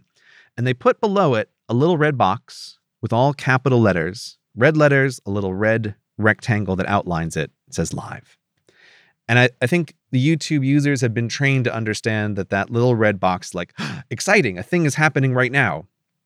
And I couldn't help but notice that when you're premiering a video, YouTube uses the exact same red box and letter style and font, except it says premiere. Yeah. Now, if we know anything from the internet, it's people don't read. And I think people are, they're seeing the red box and they're clicking it. They're expecting the thing to be live. Yeah. So YouTube, please, for premieres, could you just make it green or blue? Do something other than the universal color for live. Like, I mean, hell, I'm talking to you right now. I'm looking at my recording equipment. What does it have to indicate to me that things are recording? Red lights everywhere. Red light means it's live. Yeah. And so, like, just use a different color. I honestly think that would go a really long way to reducing user confusion, that the thing that they're listening to is broadcasting, but the creators are not making it live as they're listening. So while the whole idea of a premiere feels like a very TV thing, we're all going to sit down and we're going to listen to the Hello Internet episode that's premiering live on the radio right now. Here's why it feels like it's YouTube wanting to be TV. And it's my frustration with premieres in a way that I think they could be interesting, because YouTube sells these as a way for creators to build hype for their videos. Yeah. You know, in all of YouTube's promotional material about premieres, they're like, hey, you can have a URL where your video is going to appear, and then you can tweet it out to all of your followers and tell them, like, you know, tonight at 9:30, 7 Central, this episode is going to go live and you can all watch it. And the idea, I guess, is you can like build up a crowd of people who are waiting for the thing to go up. And that's weird on a couple of levels. It really assumes that the production cycle is like TV, because your video has to be finished and uploaded to the YouTube system in order to make the premiere work. Yeah. Like if you're a video creator, and let's say you're doing a thing where you've made a video in 2 parts and you want to have part 2 next week. And so premieres in theory can let you do a cool thing where at the end of the video, you can say like, click here for part 2. And when they click there, it takes them to the premiere page and they can get a notification when part 2 goes, like, quote, live for that premiere. Because when you go to a premiere page and the thing hasn't started yet, there's an option that says set an alert. Yeah. And you can go about your business and it'll bring you back when the time comes. Yeah. And like, it's an interesting way to do something, to say like, oh, go here. You know, I could imagine doing that in one of my videos, saying like, oh, there's a story for another time and click here and, you know, it'll premiere at this URL. But it means as a creator, you have to have finished both parts 1 and parts 2 before you upload either of them. If you want to do that thing on the back and have the URL there already, which is not mandatory. Yeah, no, it's not mandatory, but I'm just saying, like, I'm trying to think about how could a person use this tool? Yeah. And the idea is like, oh, in the future, a thing will be here. And it would be much more useful if you could say, oh, in the future, the thing will be here. But you as the YouTube creator don't have to have produced it in advance. I mean, again, most of the people I know who make YouTube videos, the day that they upload, they finished the video the night before or the morning of. And it's like, it's done. And you feel like, great, I'm going to put it up on YouTube and go. And so it's like, it's a strange production cycle to think about, oh, if I want to use this feature, the thing already has to be done.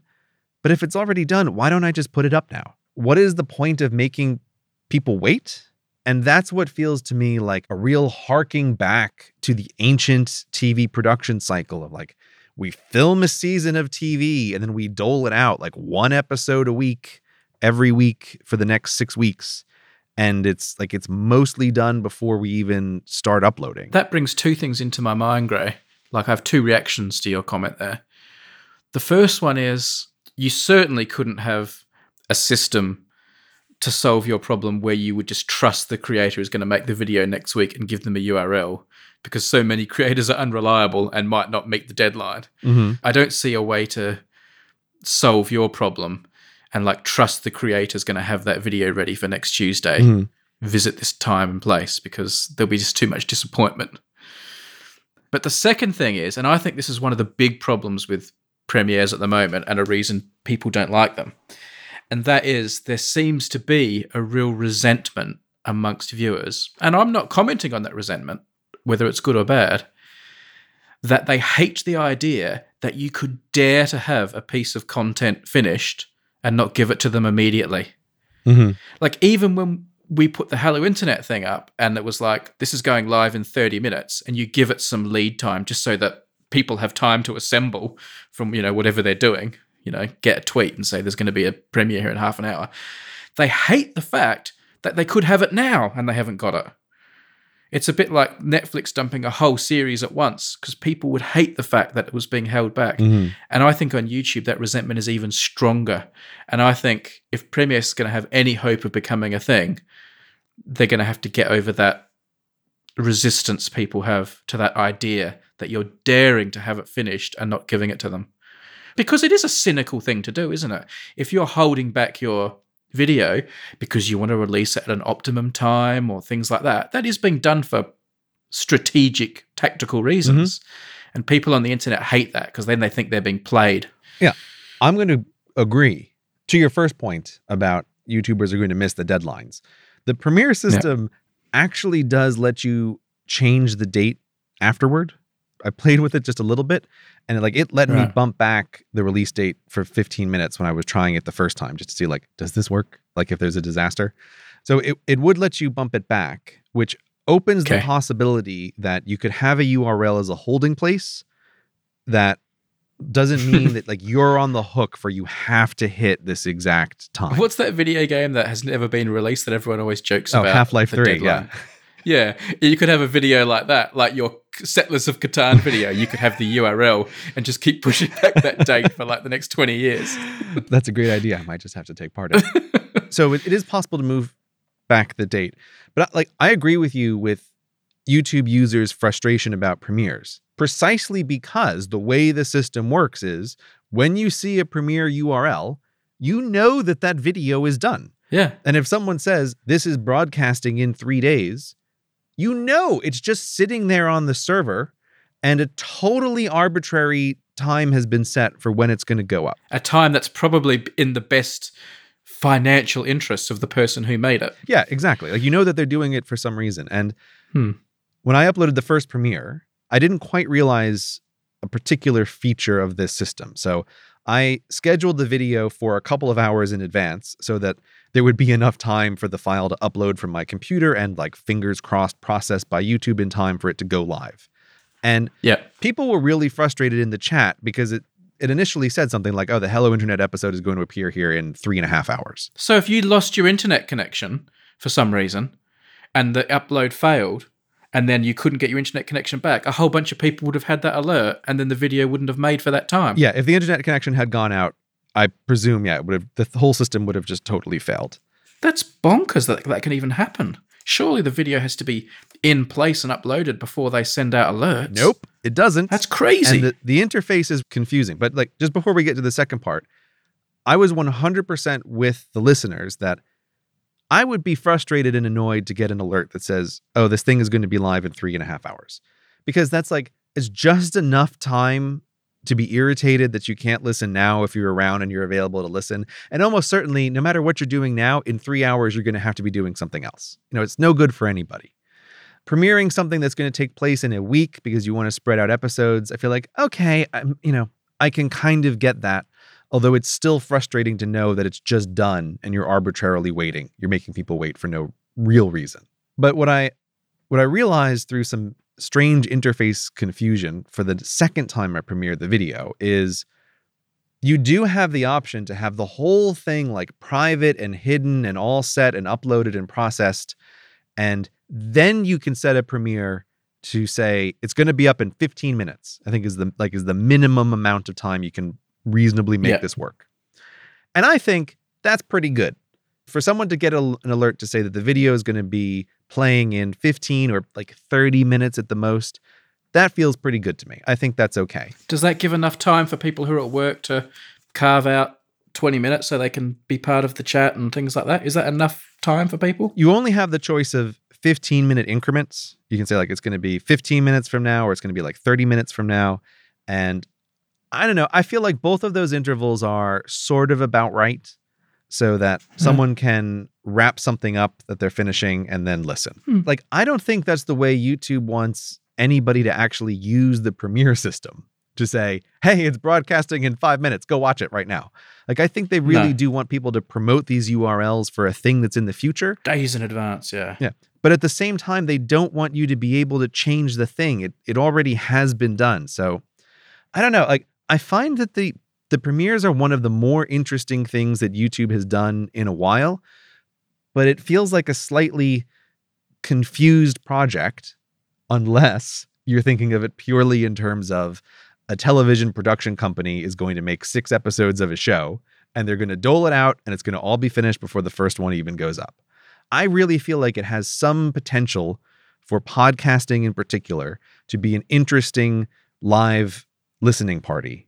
Do you think that it's interesting for Hello Internet, or do you think I'm like experimenting in a wrong way? I'm willing to give it some more goes and see how it works, because I just think it was just a good moment to get 1,000 Tims in one place. Yeah. And I could have a chat to them, which I liked, but I also liked watching them chat to each other and being part of it. Mm-hmm. And like, I saw that as a positive thing, whether or not it enhanced your first listen of the episode. I think most people were of the mind that I'll actually listen to the episode properly later on. Mm-hmm. I know a lot of people who are at work weren't even listening to the episode and were just sitting in the chat for the sake of having a chat. Mm-hmm. And they didn't even know what we were talking about because they couldn't hear it. So I like that. I think it creates a a campfire to sit around, mm-hmm. even if you can't really pay proper attention to the campfire because there's just too much craziness and too much people. But I'm willing to give it more goes. Do you think you'll use it for CGP Grey videos? No, I don't think it makes any sense for a regular video. This is why I don't think it makes sense for the vast majority of YouTubers in any way. I mean, premiering a 4-minute fast talking video seems like just a disaster on every level, right? Like no one's going to be able to follow the video. It's too short to even get into it. Unless I had some very long, very slow content that was on the channel. Like, oh, I know what would have been good for Premiere. I could have done the 24 hours of death live stream as a premiere instead, and probably slept a lot more soundly instead of worrying about technical problems with the live stream that would have happened while I was asleep for what was basically like a weird art project. Yeah. So if I do something like 24 hours of death again, I would premiere that. But like for a regular video, I don't think it makes any sense. But across your great collection of channels, because you were thinking about it too. Like, is there something that you think it would work for? Well, I just don't know whether it creates just a bit of buzz and interest in a new video. Will it get more people to come? And is that a good thing? Mm-hmm. The other thing that I'm worried about though, well, I'm not worried about it, I just wonder if it's going to happen, was if more and more people jump on board with this and think, oh, I want my release to be a big event. You know, I want everyone to come and watch my video. And one of the ways to get attention in a place where everyone's screaming for attention becomes to make your launch a premiere, mm-hmm. not just publishing it, but making it a premiere. Then what's going to happen when everyone does it and that becomes like the default way to release every video? Does that mean you're going to go to your subscription box or your homepage or something that's just going to be 90 things premiering in the next 3 minutes and you've just got to choose which premiere do I want to go and sit in on? What I think will happen is it will just become the norm and then people will stop caring about it and it will just become how videos are released.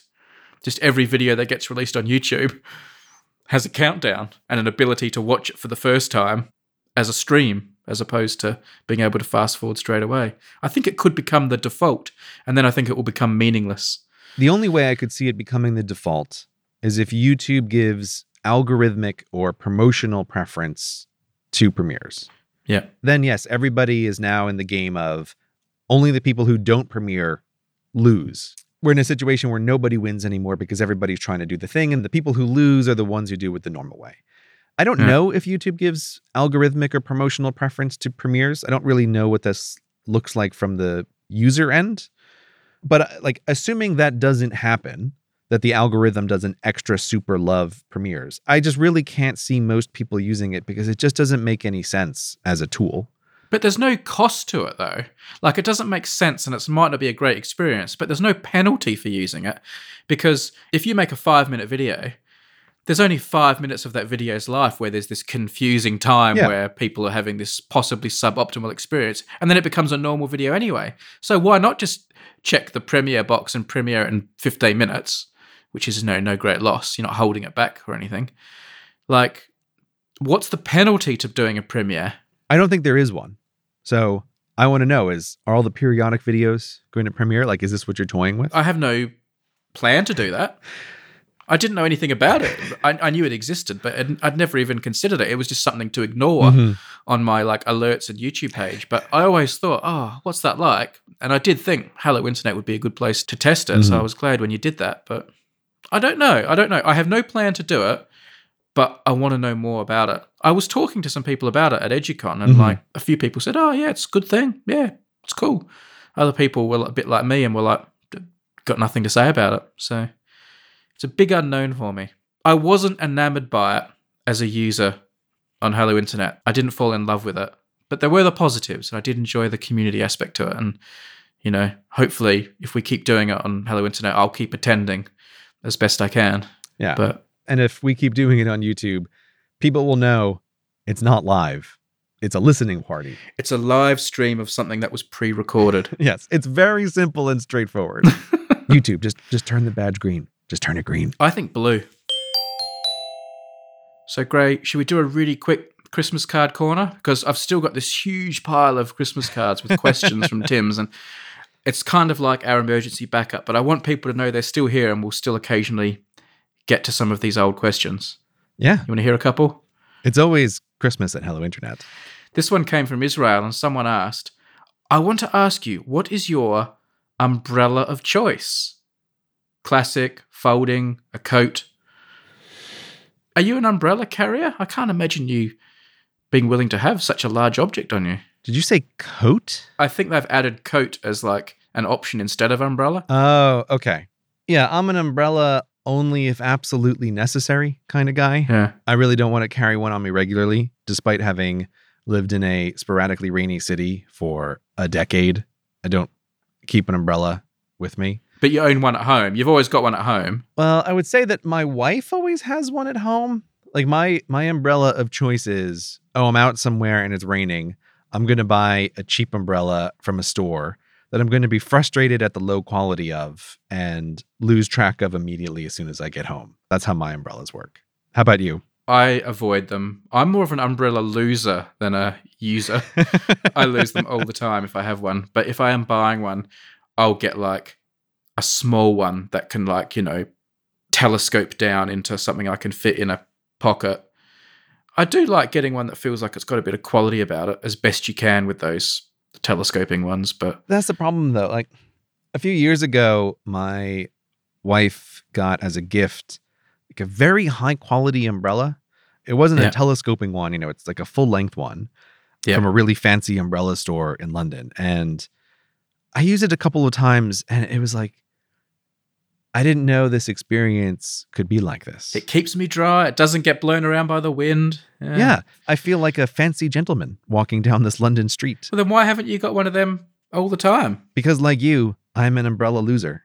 And I used my wife's very fancy umbrella a few times and who knows where, but somehow I lost it. It's like umbrellas are just an object that I'm incapable of keeping track of and I don't particularly like anyway. So it's a sad umbrella experience, but I'd rather get a little wet most of the time than have to carry around an umbrella just in case. All right, one more. This one comes from, it just says a group of Space Tims. Space Tims. It's like a spacey themed card. I don't know what Space Tims are.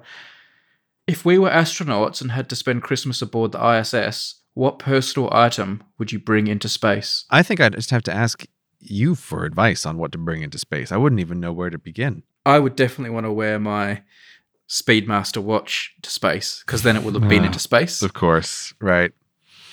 I'd love to take a few packs of Dinosaurs Attack cards into space because they would be like highly collectible then. Like, you know, sign them while on the space station, bring them back down. These Dinosaur Attack cards were signed on the space station. That'd be like the ultimate collectible. Yeah, that would be pretty great. Maybe I'd take my lightsaber replica. Not your actual lightsaber, just the replica. Not my actual one, no, because that'd be dangerous on a space station. Yeah, no, that seems like a really bad idea on the International Space Station to take the real one. Yeah. Don't know. Maybe a Spider-Man costume so I could, like, you know, have to do some wacky fancy dress photos to help with space outreach. Yeah. That's what we'd both do. We'd both bring our costumes. We'd both wear a Spider-Man costume. That'd be the best photo ever. All right, yeah, there you go. That's what we'd bring. 2 Spider-Man costumes.